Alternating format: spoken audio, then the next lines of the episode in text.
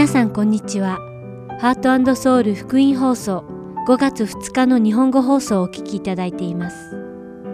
このシーズンは聖書を一緒に読みましょう。アリゾナ、フィニックス、JIBC、ヤソ牧師によるグランドキャニオンの彼方から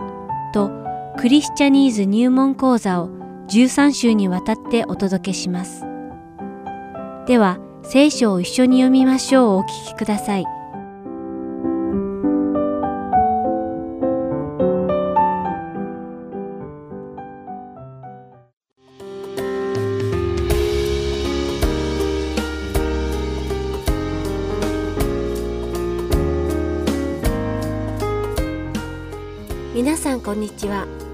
聖書を一緒に読みましょうのお時間です。お相手はダイヤモンド優子がお送りします。皆さんはいつも自分が正しいと思うことを声に出すことができますか？例えば、皆さんとは全く違う考えを持った人に囲まれている場合でも、皆さんは自分が正しいと思うことを言うことができるでしょうか？事実、こういった状況では、多くの人が周りに圧倒されてしまい、萎縮してしまって、自分が本当に思っていることをきちんと述べることができないようです。このような時、誰か一人でも自分の考えを支持する人がいれば、自分の意見を言いやすいかもしれませんが、すべての人が自分と反対の考えであると、私たちは自分の意見を言うのをためらい、自分は正しいのだろうかと自分の信念を疑ったりもします。しかし、もし自分の言いたいことが単に自分が思ったり考えたりすることではなく、真実ならどうでしょうか単に自分がどこかで聞いたことではなく、実際に知って経験した真実ならどうでしょうか生まれつき歩けなかった人をイエス・キリストの名によって歩かせたペテロとヨハネは、イエス様の福音を伝えていると、ユダヤの祭司たち、宮の守衛長、またサドカイ人の反発にあって、ユダヤ人の指導者、長老、そして学者たちの前に連れてこられます。そこで大祭司のアンナスは使徒たちに向かって、一切イエスの名によって語ったり教えたりしてはならないと命じました。なぜなら彼らはユダヤの民衆たちがイエス様をメシアとして信じることを恐れたからです。実はこの場に集まっていた人々はユダヤの民を治めている人々でした。彼らの命令に従わないユダヤ人は即刻ユダヤ街道やコミュニティから追放され罰を受けます。そこでユダヤ人たちは彼らの指示に従うしかありませんでした。では、イエス様の弟子たちはどうしたでしょうか？彼らはユダヤの大祭司の命令に従い、イエス様の名によって教えることをやめたのでしょうか？使徒の働き第4章19節と20節に実際に彼らがどのように応答したかが書かれています。ペテロとヨハネは彼らに答えていった。神に聞き従うより、あなた方に聞き従う方が、神の前に正しいかどうか判断してください。私たちは自分の見たこと、また聞いたことを話さないわけにはいきません。そうなのです。ペテロとヨハネの言葉にあるように、私たちは人に従うのか、神様に従うのか、何が正しいことなのか判断しなければなりません。ペテルとヨハネは自分の見たこと、またイエス様から聞き学んだことを話さないわけにはいきません。と、はっきり言い放っています。なぜなら、彼らがイエス様の福音を伝えることは、神様の身旨であられるからです。ですから、彼らはイエス様の福音を伝えることをやめなかったのです。このように、当時のイエス様の弟子たちが人であるユダヤの指導者たちに従うのではなく、神様の御言葉に従い、イエス様を伝えたので、2000年が経った今も、私たちはイエス様の福音を伝え聞くことができるのです。いかがですか？私たちはイエス様について実に話しにくい時代に生きています。特に日本では宗教の話となると頭から毛嫌いする人が多いでしょう。しかし、ペテロとヨハネのように私たちが真のクリスチャンであれば、いつでもどこでもためらうことなく、自分が見聞きした真理である福音をためらわず伝えていけるように祈ります。天におられる父なる神様、私たちは人ではなく、神様に従いたいのです。人がどのように自分のことを見るかを恐れるのではなく、神様が私たちをどのようにご覧になられるかを恐れるようにしてください。私たちがまだキリストを知らない人たちにイエス・キリストの福音を胸を張って伝えることができる勇気と知恵をお与えください。イエス様の皆によって祈ります。アーメン。それでは、使徒の働き4章4節から31節を読みして、今日の聖書を一緒に読みましょう終わりたいと思います。しかし、御言葉を聞いた人々が大勢信じ、男の数が五千人ほどになった。翌日、民の指導者、長老、学者たちはエルサレムに集まった。大祭司アンナス、カヤパ、ヨハネ、アレキサンデル、その他大祭司の一族も皆出席した。彼らは人たちを真ん中に立たせて、あなた方は何の権威によって、また誰の名によってこんなことをしたのか、と尋問しだした。その時、ペテロは精霊に満たされて、彼らに言った。民の指導者たち、並びに長老の方々。私たちが今日取り調べられているのが、病人に行った良い技についてであり、その人が何によって癒されたかということのためであるなら、皆さんも、またイスラエルのすべての人々も、よく知ってください。この人が治ってあなた方の前に立っているのは、あなた方が十字架につけ、神が死者の中から蘇らせたナザレ人イエス・キリストの皆によるのです。あなた方家を建てる者たちに捨てられた石が、礎の石になったというのはこの方のことです。この方以外には、誰によっても救いはありません。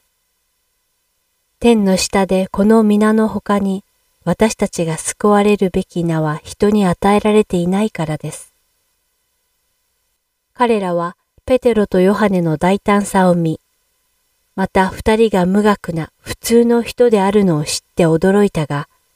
二人がイエスと共にいたのだということが分かってきた。そればかりでなく、癒された人が二人と一緒に立っているのを見れば、返す言葉もなかった。彼らは二人に議会から退場するように命じ、そして互いに協議した。彼らは言った。あの人たちをどうしよう。あの人たちによって著しい印が行われたことは、エルサレムの住民全部に知れ渡っているから、我々はそれを否定できない。しかし、これ以上民の間に広がらないために、今後誰にもこの名によって語ってはならないと彼らを厳しく戒めよう。そこで彼らを呼んで、一切イエスの名によって語ったり教えたりしてはならないと命じた。ペテルとヨハネは彼らに答えて言った。神に聞き従うより、あなた方に聞き従う方が神の前に正しいかどうか判断してください。私たちは自分の見たこと、また聞いたことを話さないわけにはいきません。そこで彼らは二人をさらに脅した上で釈放した。それは皆の者がこの出来事のゆえに神をあがめていたので、人々の手前、二人を罰する術がなかったからである。この奇跡によって癒された男は40歳余りであった。釈放された二人は仲間のところへ行き、祭司長たちや長老たちが彼らに言ったことを残らず報告した。これを聞いた人々は皆心を一つにして神に向かい声を上げていった。主よ、あなたは天と地と海とその中のすべてのものを作られた方です。あなたは精霊によってあなたのしもべであり、私たちの父であるダビデの口を通してこう言われました。なぜ違法人たちは騒ぎ立ち、諸々の民は虚しいことを図るのか。地の王たちは立ち上がり、指導者たちは首都キリストに反抗して一つに組んだ。事実、ヘロデとポンテオ・ピラトは違法人やイスラエルの民と一緒にあなたが油を注がれたあなたの聖なるしもべイエスに逆らってこの都に集まり、あなたの御手と御心によってあらかじめお定めになったことを行いました。主よ、今彼らの脅かしをご覧になり、あなたのしもべたちに御言葉を大胆に語らせてください。御手を伸ばして癒しを行わせ、あなたの聖なるしもべイエスの皆によって、印と不思議な技を行わせてください。彼らがこう祈ると、その集まっていた場所が古い動き、一度は精霊に満たされ、神の言葉を大胆に語り出した。今日も聖書を一緒に読みましょうにお付き合いいただきありがとうございました。また来週お会いしましょう。お相手はダイヤモンド優子でした。さようなら。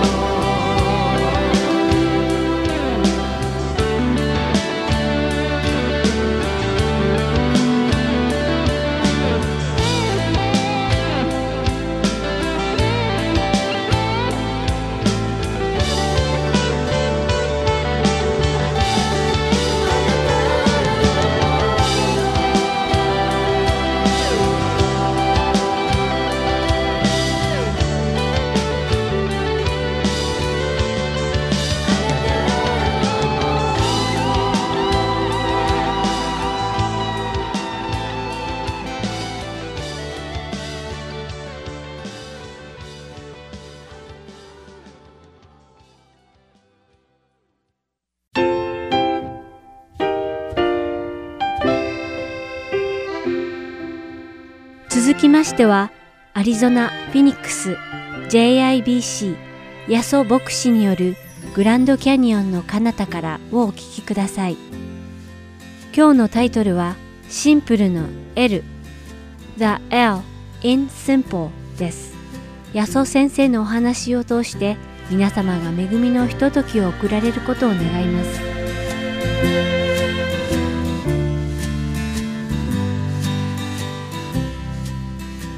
ではメッセージの前にお祈りいたします。イエス様、ハレルヤ、主の皆を賛美します。今、グレートアイユーロード、神様素晴らしいと賛美しました。また賛美の中で、神様に感謝を捧げましょうと、先ほど一緒に神様に感謝の時を持ちました。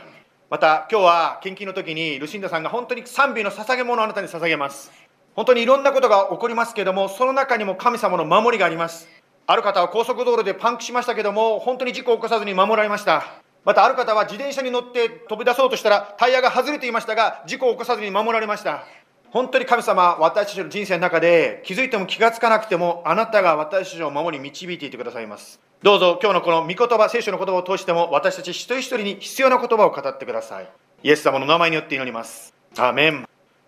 はい。今ですね、私たちは、あの、この1月の時からずっと続きましてですね、SIMPLE、シンプルというタイトルで共に学んでおります。まあ、S というのはですね、サルベーション、スクリプチャー、そしてスピリット、そういうふうに学びましたね。また I の時にアイデンティティを学びました。また M の時は日本語の恵みということ、グレースということについて学びましたね。そして P の時に祈りと賛美、プレイザンプレイヤーについて学びました。はい。まあ P が先週だったんですけど、そしてそれを学んだ後にですね、実際にそれを実践してみましょうと言って、木曜日の夜にですね、賛美集会も行いましたね。そして今も10時45分からここに来て私たちは一緒に神様を賛美しました。私は以前はですね、賛美するというのは時間の無駄だと思ってました。牧師先生がお話しする前にですね、遅れてくる方がいるから、まあ、歌でも歌ってですね、みんながまあ遅れずに来れるように待ちましょうっていう、そのために歌を歌ってると私は思っていました。しかし先週もお話しさせていただいたように賛美というには本当に意味があり力があるんだということを学びました本当に先週参加した方そのですね賛美に参加した方の中でですね賛美しているうちに本当に心が触れられた引き上げられたということを本当に証を聞かせていただきました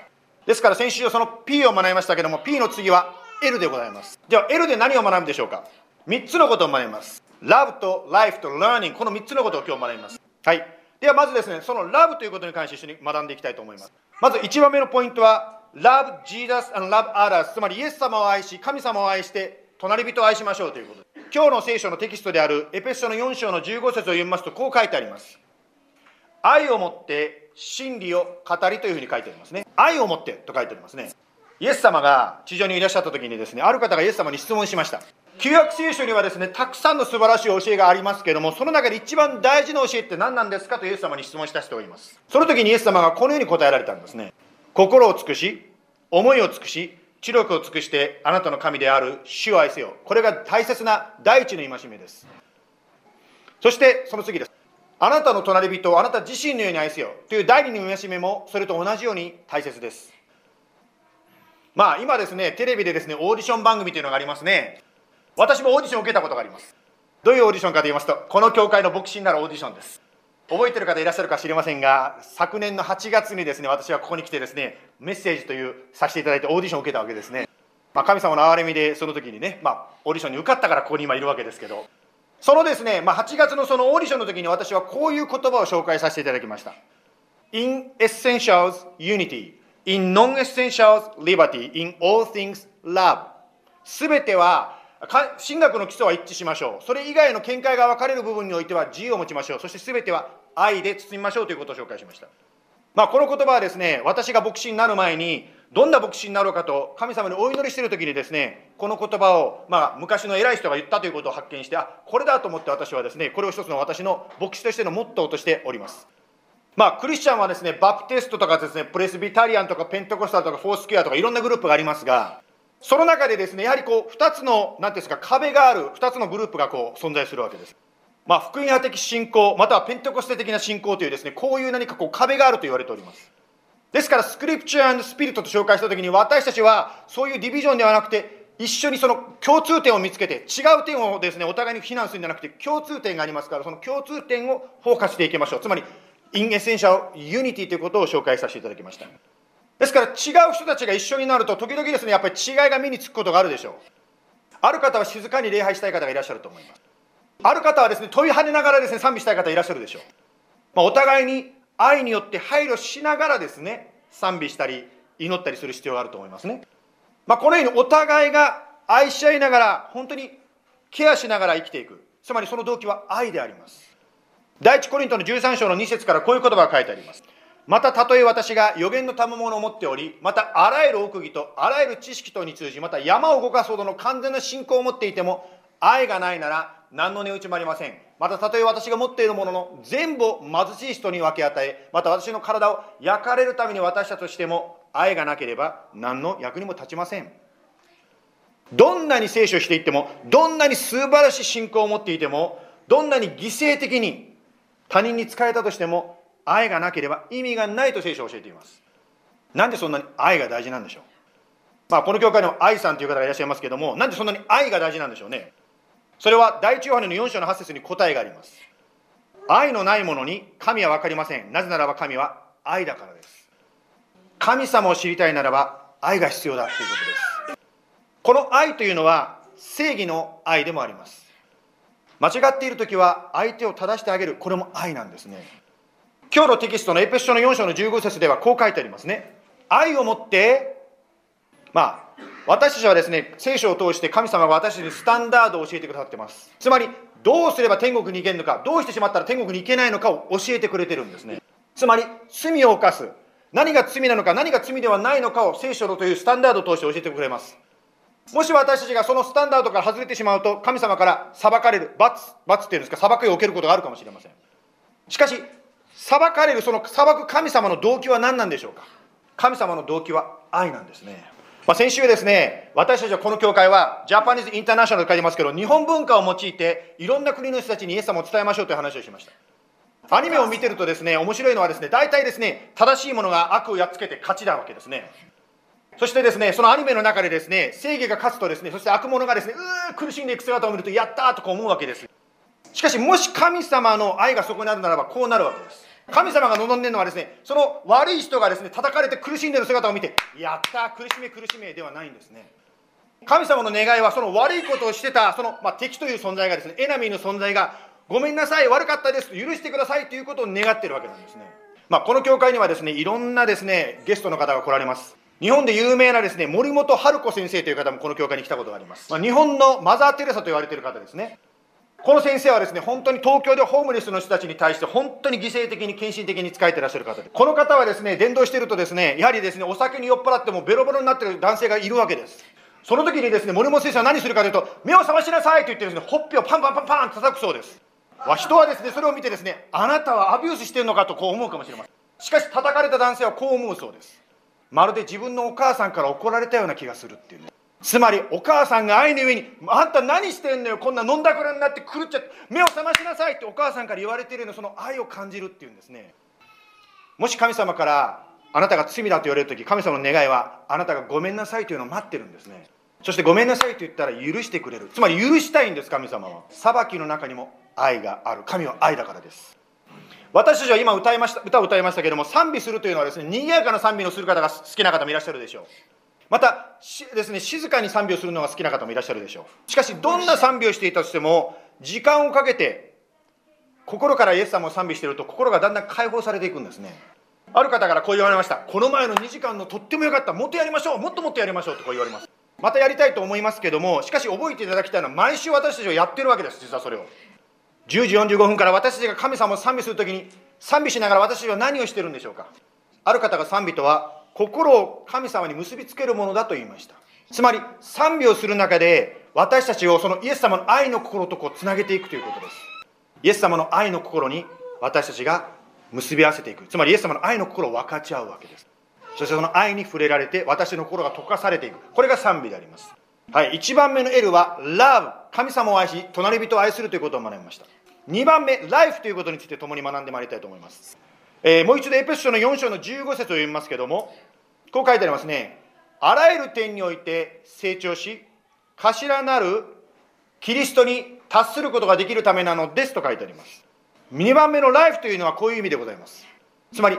キリストと一緒に生きるということです。毎日であります。いつもであります。今読んでるこの聖書箇所ではですね、頭なるキリストというふうに書いてますね。頭というのはどういうことでしょうかつまりリーダーということになります。つまり頭なるキリスト教会のリーダーはキリストだということになります。まあ教会というのはこの建物ではなくて私たちクリスチャン一人一人のことを言います。ですから皆さん一人一人が教会になります。ある方はですねいや私は JBC のメンバーだから教会の一員ではないと思うかもしれません。しかしもしあなたがイエス様を信じているならばあなたはイエス様の頭にくっついた教会の一員なんですね。もちろん集まるロケーションはですねここで集まったりまたはフラッグスタッフで集まったりですねスコッツデールで集まったりいろんな場所で集まっていると思いますがしかしキリストがリーダーであるその私たちはそのうちの一員であるということです。言い方を変えるならば私のあなたのリーダーはイエス様ということになります。イエス様が私たちと共におられるのは日曜日の朝ここにいる時だけではありません。あなたがイエス様と共に生きる場所私がイエス様と共に生きる場所は実はどこでもなんですね。家にいる時も車の中にいる時も仕事場にいる時も学校にいる時もどこに行ってもイエス様と私たちは一緒なんです。私は以前はそう考えていませんでした。私はですね教会の建物または教会の行事だけイエス様がいると思ってたんです。ですから教会のそうしたイベントとか建物に来ない人はですねあこの人は全然ダメなクリスチャンだなとこう思っていたんですね。しかしですね聖書を読んでいてそれが間違いだということに気がつきました。というのは聖書は教会という、まあ、建物の外の話がたくさん出てきます。例えばイエス様に使えるように地上のリーダーに使いなさい。地上のそのマスターですね。主人に使いなさいという教えがあります。またですね妻を愛しなさい。ご主人を敬いなさいという教えがあります。また両親を敬えという教えもあります。聖書に出てくるダニエルとかネヘミヤという方は仕事場で神様に仕えたそして用いられた方でした。またマルタとマリアは家事をしながら家庭でイエス様に仕えていきましたつまり私たちの日常生活、毎日の生活はイエス様と共に生きる人生、そこがイエス様に使える場なんですね。私がですね、牧師になると決めた時にある方からこう言われました。いいわね、安田さん。あなたはずっとイエス様に仕えることができて、私なんてね、もう世に使えてるよの、みたいなそんなことをですね、ある方が言ってくださったんですね。そうではないんですね。私たちはいつもイエス様に仕えている。仕事をしていても、子供のダイパーを変えていてもですね、運転していても常に私たちはイエス様と共に生きている。イエス様に仕えているんですね。ですからあなたが学生の方はですね、どうして一生懸命勉強するんでしょうか？良い成績を取っていい学校に行くためでしょうか？もちろんそれもそうです。しかしあなたが一生懸命勉強するときに、イエス様に仕えているということになるんですね。またあなたが仕事でですね、どうしてベストの仕事をしようと思って努力して最高の仕事をするんですか？上司にですね、気づいてほしい、褒められたいからですか？もちろんそれもあるかもしれません。それを通して神様の皆が褒め伝えられますから。しかしあなたはその仕事を一生懸命することを通してイエス様に仕えているんですね。聖書にですねこういうですね聖書箇所があります。はいマタイの25章でですね天の御国はしもべたちを呼んで自分の財産を預け旅に出ていく人のようです。すると5タラント預かった者が来てもう5タラント差し出していった。ご主人様私に5タラント授けてくださいましたがご覧ください私はさらに5タラントを設けましたその主人は彼に言った。よくやった、良い忠実なしもべだ。あなたはわずかなものに忠実だから、私はあなたにたくさんのものを任せよう。主人の喜びを共に喜んでくれ。まあ、この後にですね、2タラント与えられた人、1タラント与えられた人の話が出てきますが、ここでのポイントはですね、神様がそれぞれに与えたものにどれだけベストを尽くしているかを神様が見てますよということを書いてあります。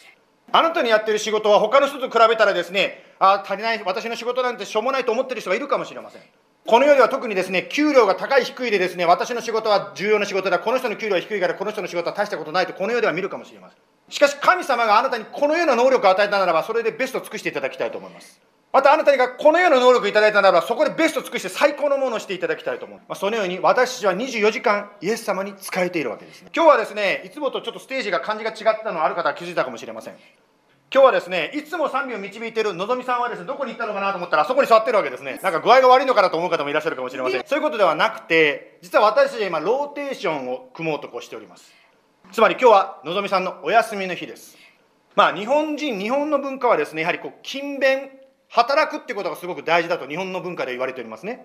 仕事をですね、休んだり、笑ったり遊んだりしてると、なんかこう、なんていうか、罪を犯しているような気分になってしまう。そうではないんですね。木曜日に賛美集会があったということを言いましたけども、その時にですね、私もびっくりするような方がですね、あの来られました。突然来られました。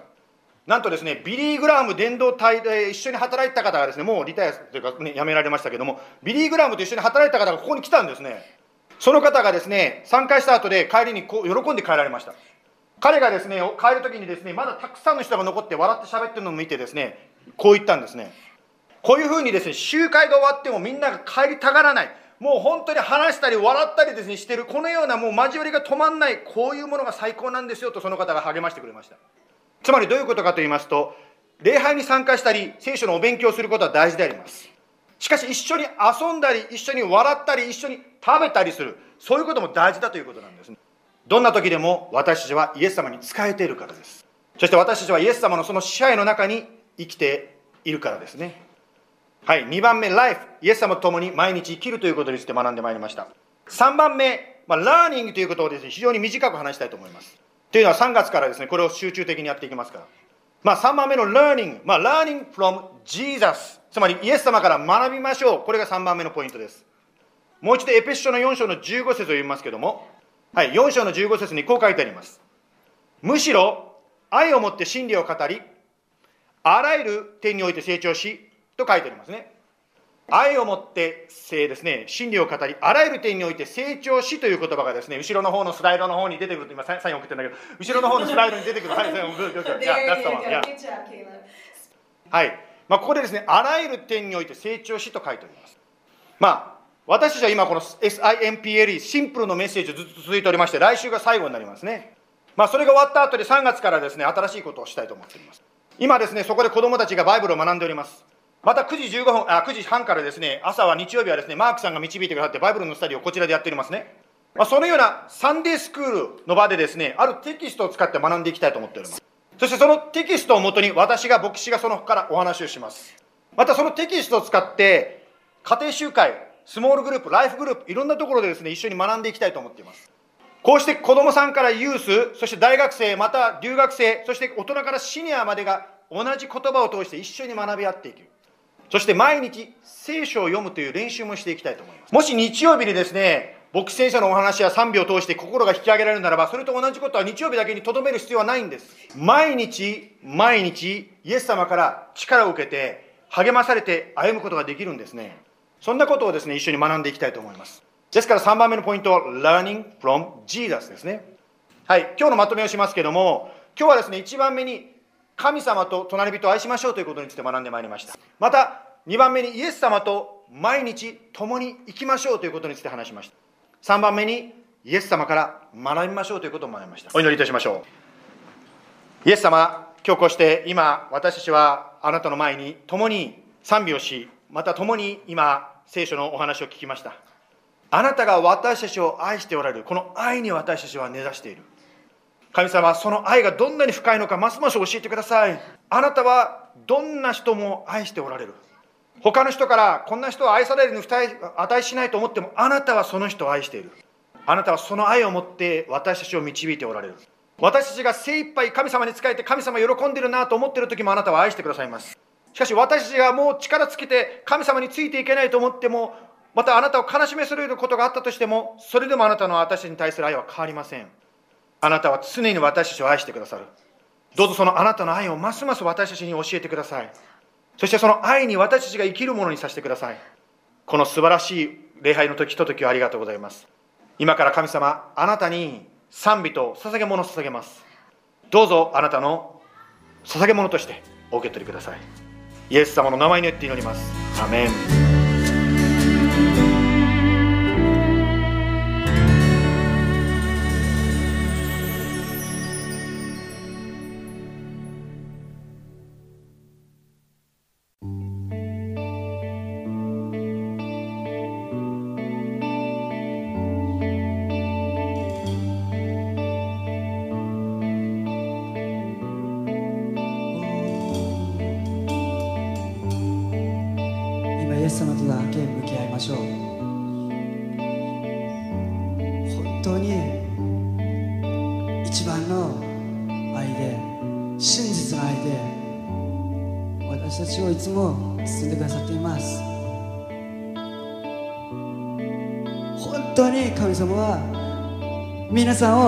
愛してますよ。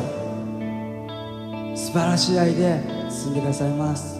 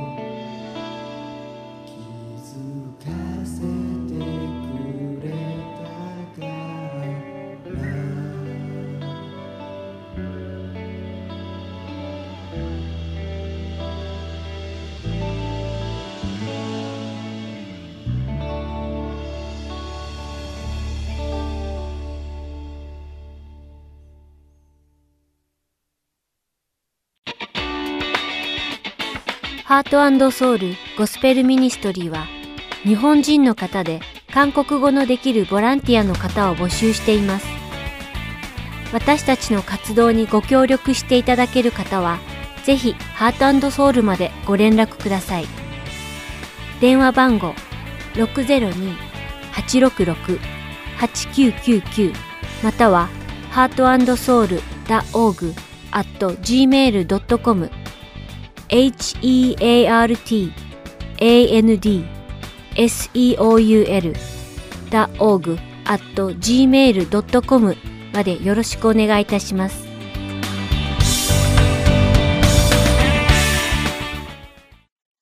次はクリスチャニーズ入門講座をお聞きください。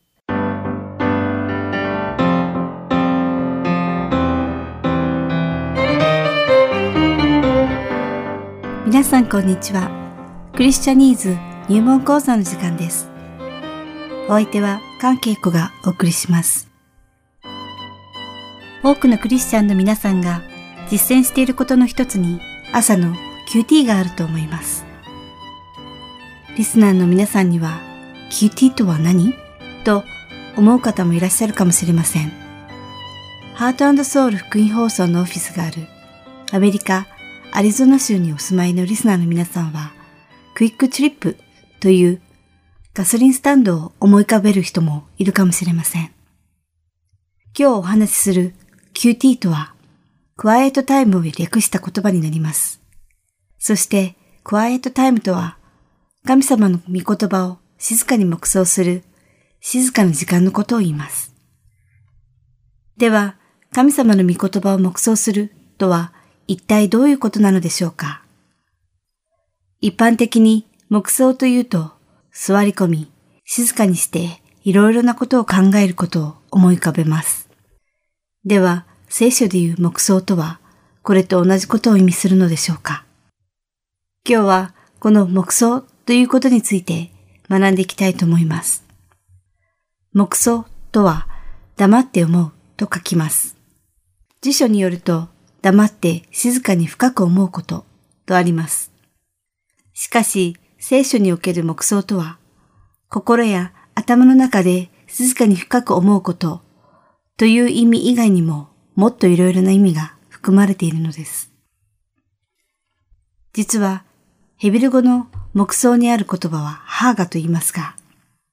この言葉は旧約聖書になんと25回も出てきます。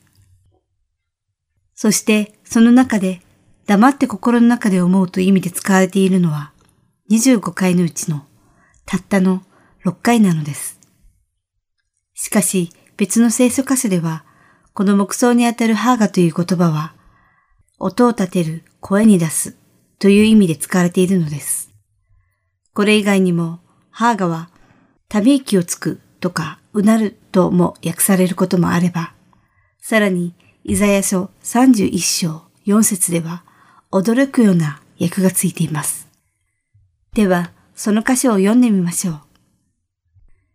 誠に主は私にこう仰せられる。獅子、あるいは若獅子が獲物に向かって吠えるとき、牧者が皆そのところに集められても、それは彼らの声に脅かされず、彼らの騒ぎにも動じない。そのように万軍の主は下ってきて、シオンの山とその丘を攻める。なんとここでは木葬の語源であるハガは、吠えると訳されているのです。木葬と吠えるとは、随分かけ晴れた意味ではないでしょうか。この二つの言葉に接点があるのでしょうか。では、ここで先ほどお読みしたイザヤ書の31章4節をよく考えてみてください。若いライオンが獲物に食らいつこうと準備しています。羊の群れを守っている羊飼いがこれに気づき、周りの羊飼いたちに助けを求めます。声をかけられた羊飼いたちは武器を持って集まり、今度は声を上げ、ライオンを捕らえようとします。では、この羊飼いたちの叫び声に対して、ライオンはどのように反応したでしょうか？聖書にはこう書かれています。それは彼らの声に脅かされず、彼らの騒ぎにも動じない。とあります。そうです。ライオンは多くの羊飼いたちの叫び声にも動揺せず、ひれ伏すこともありませんでした。なぜでしょうか？単純に強かったからでしょうか？違います。その理由は、ライオンが吠えているからです。ライオンが吠える理由は、うなり声を上げることによって自分が誰なのかを認識し、敵が威嚇しても動揺しなかったのです。また、ライオンは吠えることによって自分自身に勇気をつけ、敵を怖がらせているのです。ライオンが吠えることで自分を奮い立たせるように、私たちクリスチャンは神様の御言葉を口にすることで、私たちを取り巻く難しい困難やサタンの誘惑を乗り越えることができるのです。そして、御言葉を口にすることで、ライオンが羊飼いを威嚇するように、私たちもサタンを威嚇するのです。イエス様はどのようにサタンの誘惑に打ち勝たれたでしょうか？イエス様は物理的な戦いではなく、神様の御言葉によってサタンの誘惑に勝利されたのです。詩篇一辺にこう書かれています。幸いなことよ。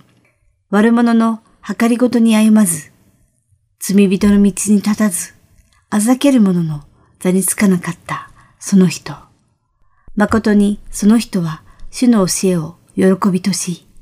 昼も夜もその教えを口ずさむ。皆さんが神様の御言葉を頭の中だけで考えるのではなく、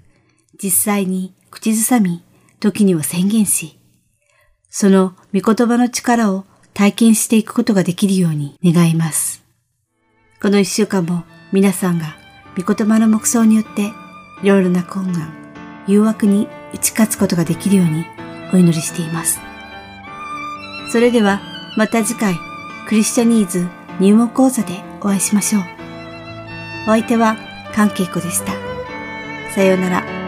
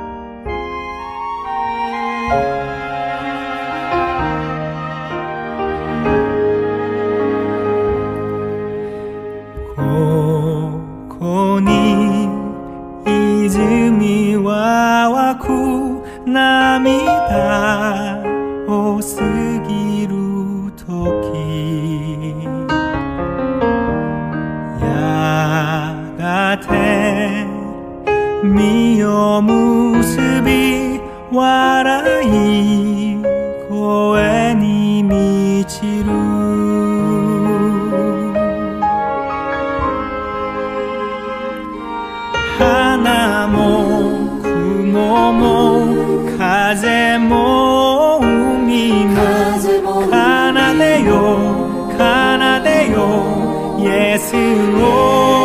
スを空に響け歌え魂よ恵みを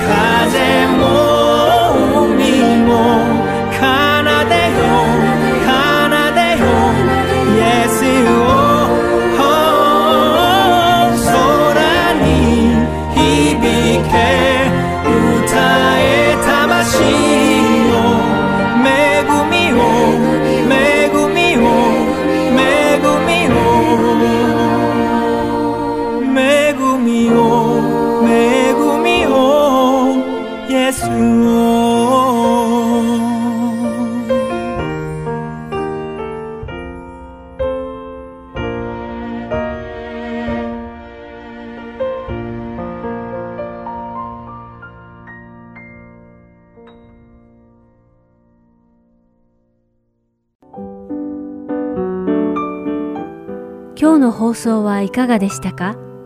最後までお付き合いくださりありがとうございました。また来週お会いしましょう。